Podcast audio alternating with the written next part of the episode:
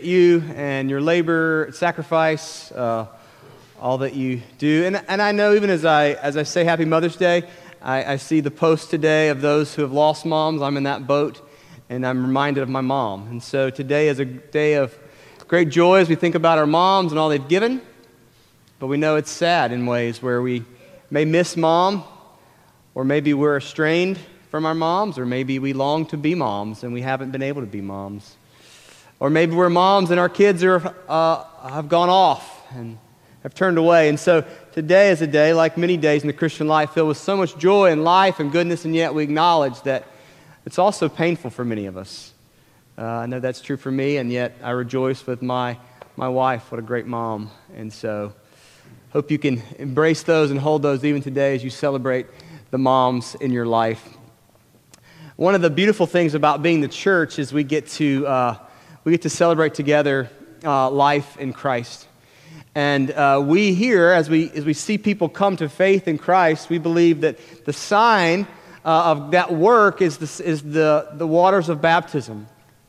And baptism uh, has many s- s- symbolic meaning, but the number one meaning is that of cleansing. Water is clean, it purifies. We get washed in water to remove the dirt and grime of our bodies right in the shower. And Christ's work was bloody on the cross. He hung bleeding and covered that we would be washed clean by the water of Christ. And in his blood, we are washed pure. Here at, at, our, at CRC, we believe we baptize children of believing homes. Those that grow up in the covenant family, we administer the sign to children in that situation. But we also baptize those that come to faith as adults that have been outside of that. And we have the great privilege of doing that today. I'll invite you, Yulong Hong is coming forward to be baptized today. And Yulong is, uh, is so good to get to know her, to get to spend time with her, get to talk to her. I'll talk to you for just a second, and then we'll baptize. So hope it's not too embarrassing to you. Um, but I've appreciated so much of her honest wrestling uh, with the Lord. What does the scripture mean? What, is it, what does salvation mean? And to have such integrity to ask really good questions, to doubt, to struggle, to wrestle like many of us have done, uh, and yet come to put her faith and trust in Jesus. And I know, Yulong, you don't want to speak a whole lot, so I'll, I'll put a few words. You can nod if you agree. Um, but one of the things that's been so neat is how the community has been a part of this with you. Would you agree?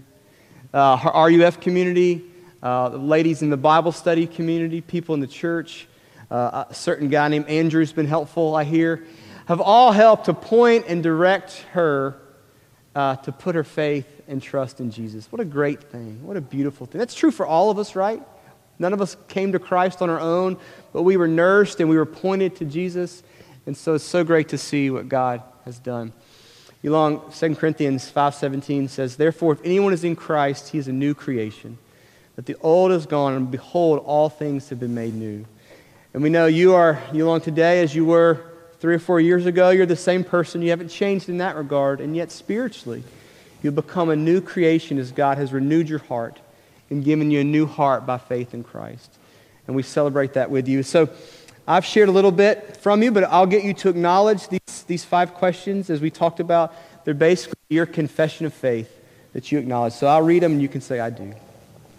Do you acknowledge yourself to be a sinner in the sight of God, justly deserving his displeasure, without hope save in his sovereignty? Do you? I do. Do you believe in the Lord Jesus, Son of God and Savior of sinners?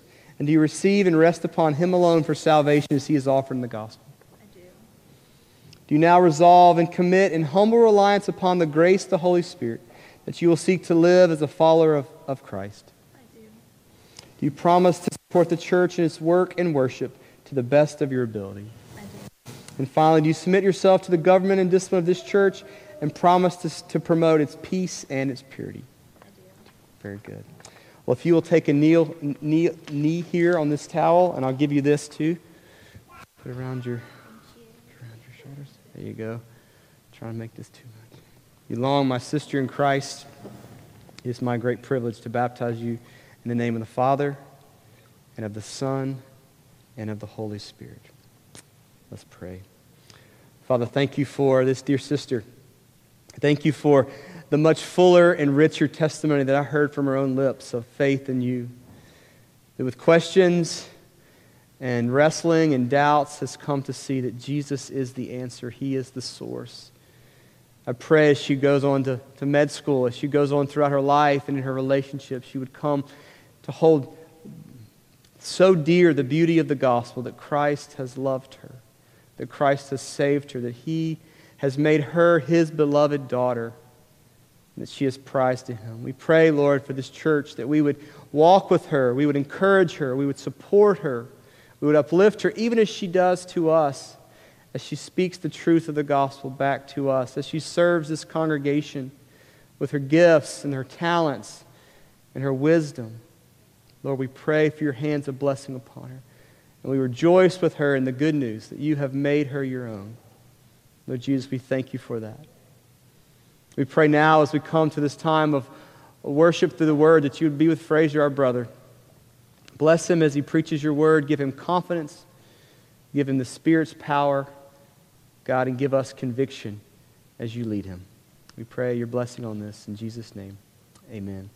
Yulong, you can stand. Fraser, you can make your way up here. We do have one gift for you. This is a new uh, ESV study Bible from the church. We'd love for you to have it here as you continue to study God's Word. So, thank you. We can clap or rejoice or sing or whatever.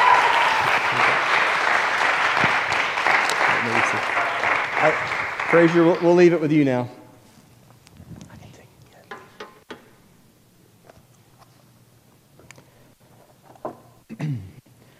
Uh, children age three to seven may be dismissed to Children's Church.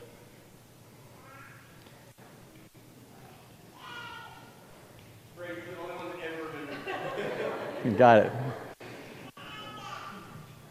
Um, so I'm Fraser Reed. Uh, I know many of you. Uh, you may or may not know this is my first time preaching. Uh, depending on how it goes, it may be the last time, but we'll give it a go. I'll be preaching from Luke 16, so if you have a Bible and you'd like to follow along, you can do that. I'm going to go a little bit outside the ter- sermon text that's up on the screen. Um, I've chosen a passage that I find challenging, um, powerful. I think it's a difficult word. I also think it gets to the heart of a very fundamental question, which is is there an eternal destination? And where are we headed? Um, it turns out the stakes are extremely high, and that's a reality that we, we just can't forget. Um, the passage is the rich man and Lazarus, Luke 16, 19 through 31. It comes in a series of parables that Jesus, uh, that Jesus gives. I'm going to pick up in uh, Luke, Luke 16, 14 so, a few verses ahead of this, Jesus has been preaching parables, and the Pharisees have been listening, and this is where we're going to pick up. The Pharisees, who were lovers of money, heard all these things, and they ridiculed him, Jesus. And he, Jesus, said to them, You are those who justify yourselves before men, but God knows your hearts. For what is exalted among men is an abomination in the sight of God. And I'm going to skip down to verse 17. But it is easier for heaven and earth to pass away than for one dot of the law to become void. And then we're going to pick up in our sermon text. There was a rich man who was clothed in purple and fine linen and who feasted sumptuously every day. And at his gate was laid a poor man named Lazarus, covered with sores, who desired to be fed with what fell from the rich man's table. Moreover, even the dogs came and licked his sores. The poor man died and was carried by the angels to Abraham's side. The rich man also died and was buried, and in Hades, being in torment, he lifted up his eyes and saw Abraham far off and Lazarus at his side.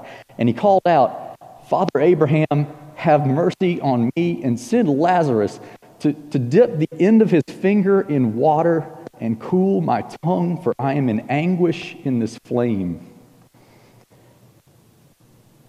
But Abraham said, Child, remember that you in your lifetime received your good things, and Lazarus in like manner bad things. And now he's comforted here, and you are in anguish. And besides all this, between us and you, a great chasm has been fixed, in order that those who would pass from here to you may not be able, and none may cross from there to us. And he, the rich man, said, Then I beg you, Father, to send them to my father's house, for I have five brothers, so that he may warn them, lest they also come into this place of torment. But Abraham said, They have Moses and the prophets. Let them hear them.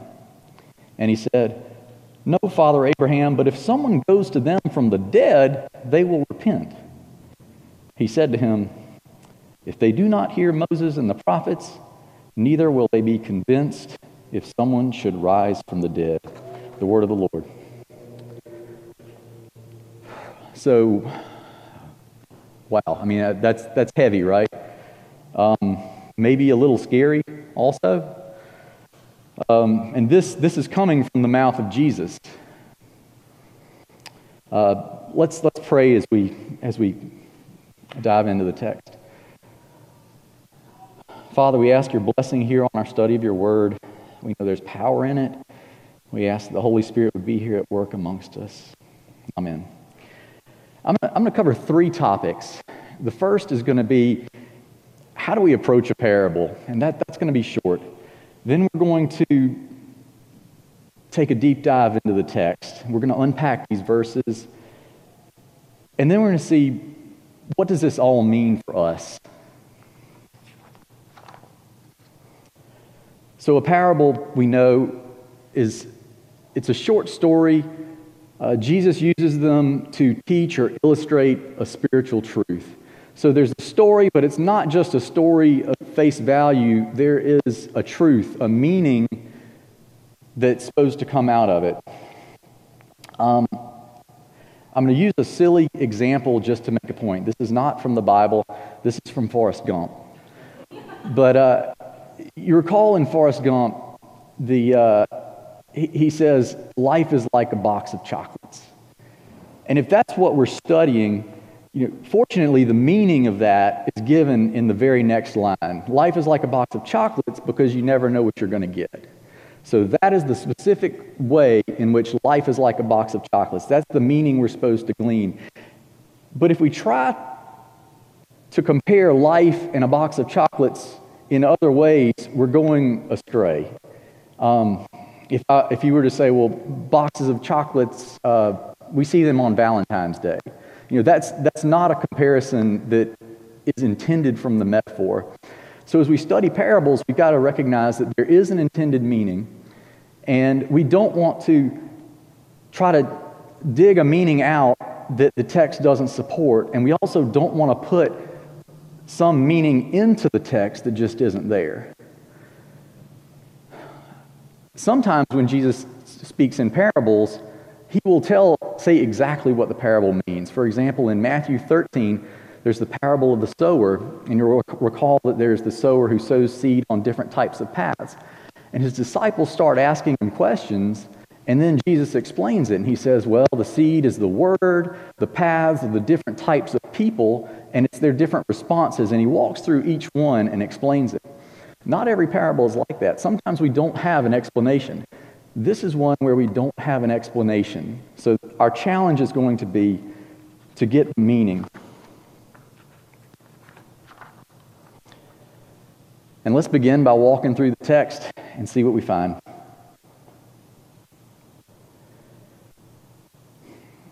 This is a tale of two people. We've got the rich man and Lazarus.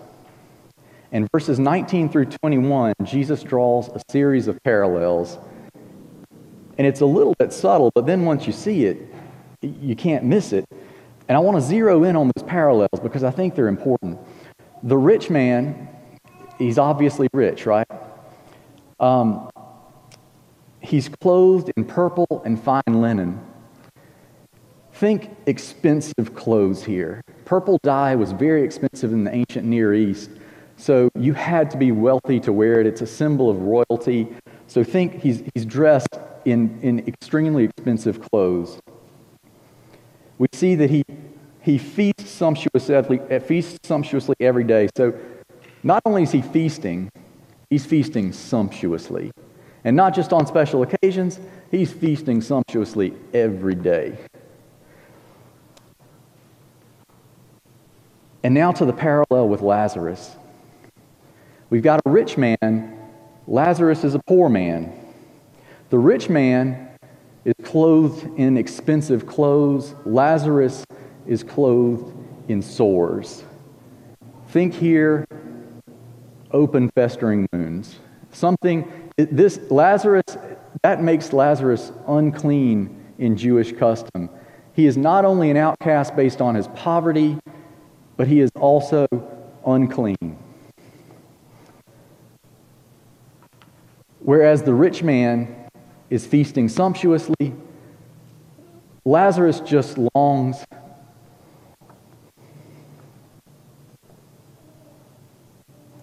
Lazarus just longs for what falls to, his, to the rich man's floor. The discarded, you know, pieces of what's left over that no one wants to touch, that's dirty just lying on the floor. Lazarus longs for it, and there's no indication that he gets it. He's, he's laid outside of the rich man's gate, which also, by the way, implies that maybe he didn't get there on his own steam. And there's no indication that this rich man gives him just the discarded scraps. There's one more key contrast that I want to draw out, and that is that Lazarus has a name. This isn't the rich man and the poor man, this is the rich man and the poor man named Lazarus. So that kind of jumps out as, a, as, a, as something, okay, maybe that's important. One of them has a name. I'll also tell you that of all the parables that are recorded in the Gospels that Jesus told, there is only one in which a character is given a name, and that is Lazarus. It doesn't have the same effect on us as it would on Jesus' first century listeners. But the name Lazarus literally translates to God is my helper.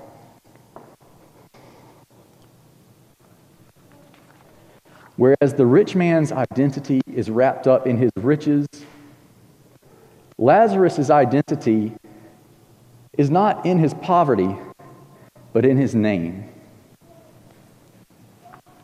God is my helper. The parallels continue upon death. We see Lazarus dies and he's carried by angels to Abraham's side. Abraham's side, the literal translation would be Abraham's bosom. It's a, it's, it's an, it conveys intimacy. You'll remember at the, uh, at the Last Supper, uh, John is reclining at Jesus' side, literally there at Jesus' bosom. That same kind of intimacy is com- conveyed here. Um, Abraham, you'll recall, was chosen by God. He was the recipient of a covenant, a promise. He's the father of God's chosen people. It's a picture of Lazarus being taken up into heaven. Poor man dies and is buried. No angels. He's, he's had wealth, so he's buried. But he finds himself in Hades, in torment. And the torment is hammered home, it's heavy. He is in torment. He says he's in anguish in the flame. He is in a place of judgment. Many people, even non believers, will acknowledge Jesus as a great teacher.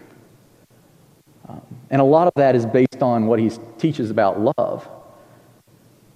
But Jesus also taught as much and maybe more than anyone else about hell as a reality, a place of judgment.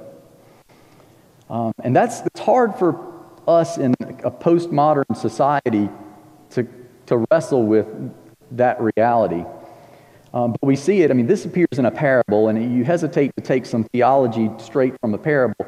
But he also, Jesus also speaks about hell as a real place outside of parables. He describes it in Matthew 13 as a, a fiery furnace where there will be weeping and gnashing of teeth. Tim Keller, he's, he says a lot of people in New York would ask him, you know, you don't actually believe there's some lake of fire out there where people, where people go. And I'm paraphrasing here, but his response was something to the effect of, no, no, that's a metaphor. The reality is much worse. Um, but he also says you can't understand the depth of Jesus' love without understanding the torment that he had to pay for. So they go they go kind of hand in hand. The reality of hell and the love of Christ, that's, that's part of how, how we can comprehend the depth of Jesus' love.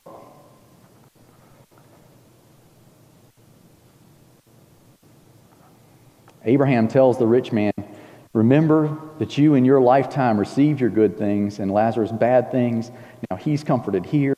You're in anguish. There's this kind of great reversal happening here. We've seen something else like that in Matthew 2016. The last will be first, the first will be last. There's a notion that those who serve, the humble, will be exalted. Those who are exalted will be humbled. Lazarus had nothing, he was in complete need. Here he finds comfort. Like his name, he finds his help in God. The rich man's desire on earth was for his riches. And he got the pursuits of his heart. He got exactly what he was longing for.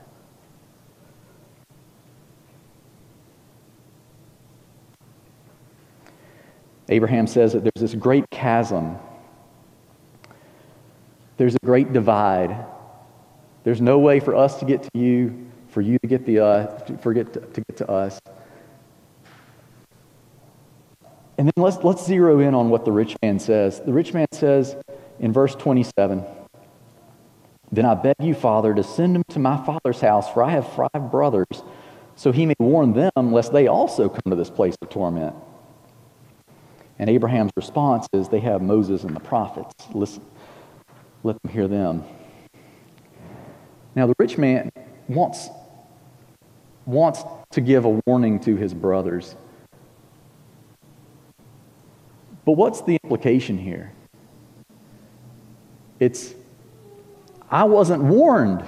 I didn't know. If someone had told me, you know, I would have repented. I had, I had no idea this is what was going to happen. And Abraham's response is, You have Moses and the, and the prophets. I mean, this is, lit- this is one of Abraham's, you know, children in the descendant way but he was not, he was not reading, he wasn't reading Scripture. He didn't read the Bible. You know, Paul tells us also that really no one has an excuse. Just from created order, we can see God's divine qualities. In Romans 1:20, Paul tells us his God's invisible attributes, namely his eternal power and divine nature, have been clearly perceived ever since the creation of the world in the things that have been made. So they are without excuse. So not only is he without excuse based on just the created order, he has God's specific revelation in Moses and the prophets and just disregarded it. The rich man follows, asking for, says, Look, if someone comes from the dead, they'll repent. He asks for a sign. Give me proof. Give me proof personally. But we also, Abraham's response is if they don't hear Moses and the prophets, a sign isn't going to do it either. Their hearts are hardened. God has to work in their hearts. And we see this in the Gospels also. We see Jesus performing great signs and miracles. You know, some people see them and believe. And then there are others who see, and their reaction is, you know, we want to kill this man. There's a hardness of hearts. And we need God to work in our hearts to be receptive. The signs, even if God were to give a sign, it's just not enough. So, what, does all this mean? What, what is, how do we respond to this? I mean, I, I, I want to go to heaven. I want to see all of you in heaven. How do we fit into this parable? I mean, I'm trying to plug myself in.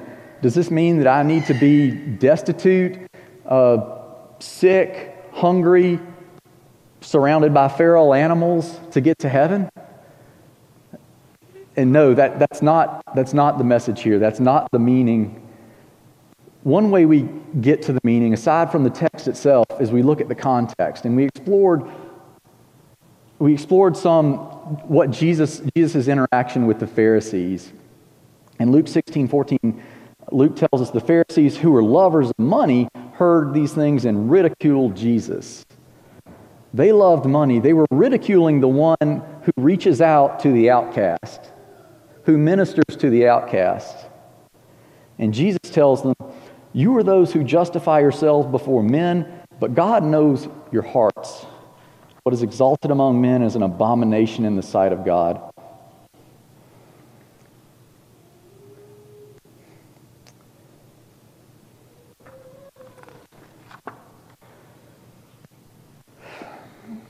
Worldly possessions and social status are of no benefit in getting to heaven. And in fact, it can, it can be a hindrance. I mean, Jesus tells us in Mark 10 it's easier for a camel to go through the eye of a needle than for a rich person to enter in heaven.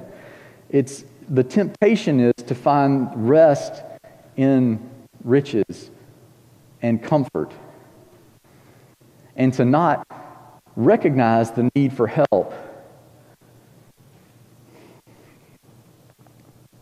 But Jesus also tells us, you know, that what's in, right after that, that what's impossible with man it's impossible, not, but not with God, for all things are possible with God. So he's not telling us, look, there's not going to be wealthy people in heaven. It's just, it can be a snare. And we've also seen elsewhere in Scripture wealthy people chosen by God. We've seen Job in Job 1 1 tells us that Job was blameless and upright, one who feared God and turned away from evil. Job was extremely wealthy, but he's turning away from evil. He is repenting and turning towards God. That's where his heart is. King David also, you know, he was a man after God's own heart. We see he has a repentant heart. He's called out by Nathan the prophet after Nathan rebukes him. And David confesses, and we get this great Psalm 51 of repentance, and we see that turning back towards God. So it's, you know, it's, again, here, it's not rich or poor, it's the orientation of your heart. And flip side, the outcast, the poor, the destitute, they are not despised by God. They may be rejected by the world, but not by God. We also see in Luke 16, 17, the importance of heeding Scripture. Jesus told them, it's, the Pharisees, it's easier for heaven and earth to pass away than for one dot of the law to become void. In the parable, we're warned Hear Moses and the prophets. That is, that was saying, hear what was the old, what, what we consider the Old Testament. Hear that. Now we have an even more complete revelation. We have the benefit of the New Testament also. We have the benefit of our Lord giving us this parable. Uh, we've been warned. And in fact, hearing Moses and the prophets means hearing Jesus. At the end of Luke, following Jesus' resurrection, Luke tells us in Luke 24 27 that Jesus explained how Moses and the prophets point to him. Luke says, beginning with Moses and all the prophets, he, Jesus, interpreted to them in all the scriptures the things concerning himself. All of this is pointing us to Christ. And we live in a time where Bibles are so readily accessible. I mean, they're free apps. Um, if anybody doesn't have access to a Bible, Our church will set you up with one. Don't take one out of these pews because they don't belong to us, but you have access to a Bible. There's no excuse, and we see the stakes are infinitely high.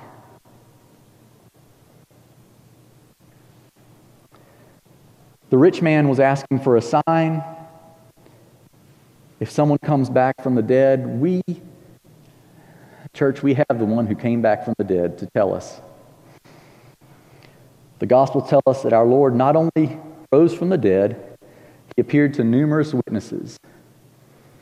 Those witnesses, the apostles, were so convinced that he rose from the dead that they spread his gospel to the point of their death.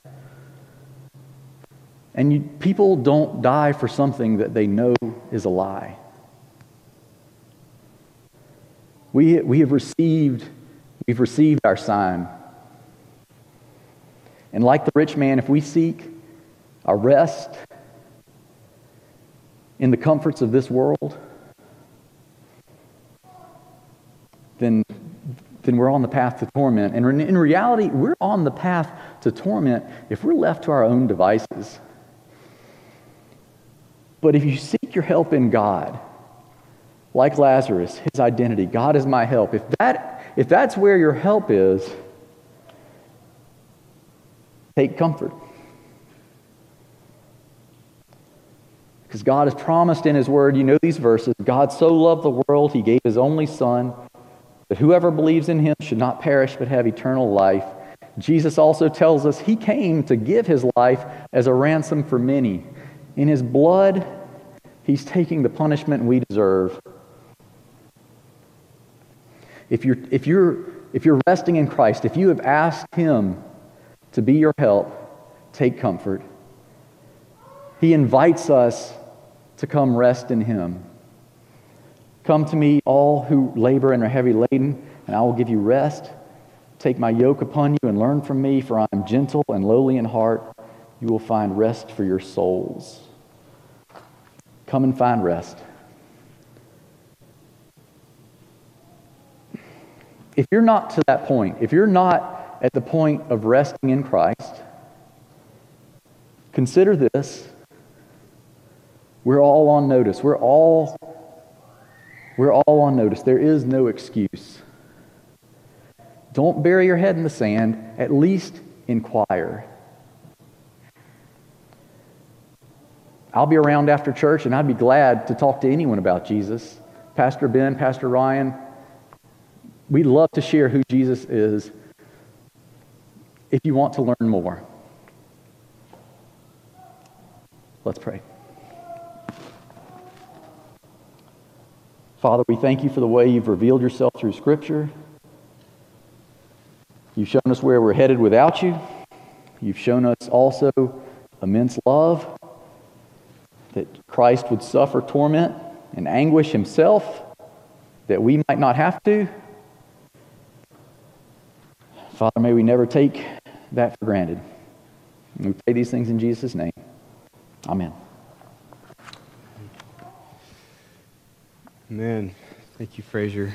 Uh, so good. So good to have you up there sharing and using your gifts and, and blessing us.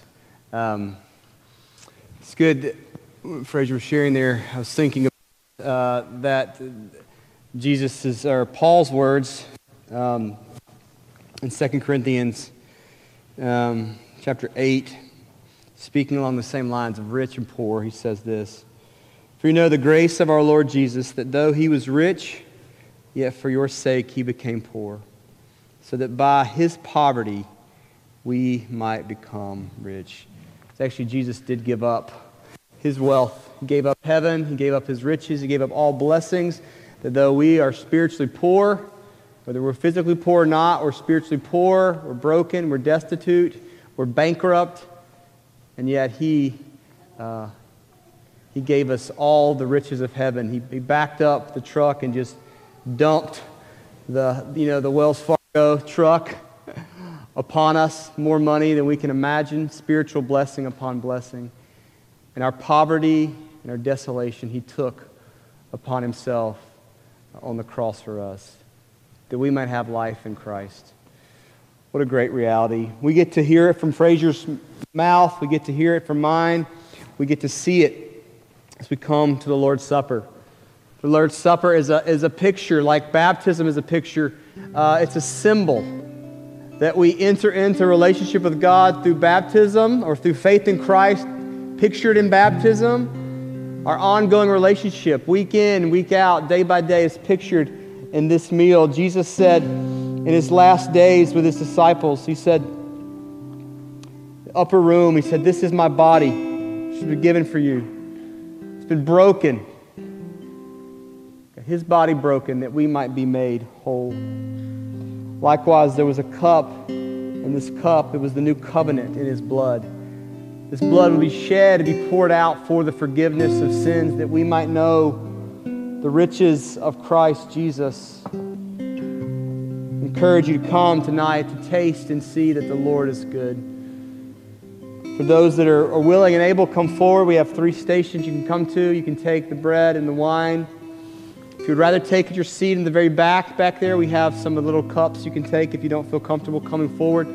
That's fine. Feel free to do that. Who is this table for? This table's for, we say it each time, this table's for all of those, as Fraser said, that know that we're weak, that know we need Jesus, that know we need the grace that God offers. If you can say that, if you can confess that, then this table is for you. If you don't say that, if you don't know, if you're wrestling, with the Lord, then let these elements pass, but instead, by faith, embrace the gospel of grace tonight. Let me pray for us. Father, we lift up our hearts to you, our hearts full of, of, of goodness and, and, and grace that you've given us, that we're thankful, and yet, God, hearts that are entitled, hearts that forget, hearts that miss the gospel and make it about our own goodness and our own merit. God, and we, we place ourselves in the story and we think we're the we're Lazarus, but often our hearts and attitudes are like the rich man. That we are proud in our material or our spiritual blessings that we don't attribute to you, that we don't give glory to you as the life giver, as the hope giver, the salvation that comes from you. I pray as we come, we'd be reminded of your good news this evening. So we taste and see of your goodness and joy. And we do it not alone, we do it with the body. As we are saved, Jesus, to you, but we're also saved to one another in Christ. May we enjoy this meal together, and may we know you more fully through it. We pray in your name. Amen.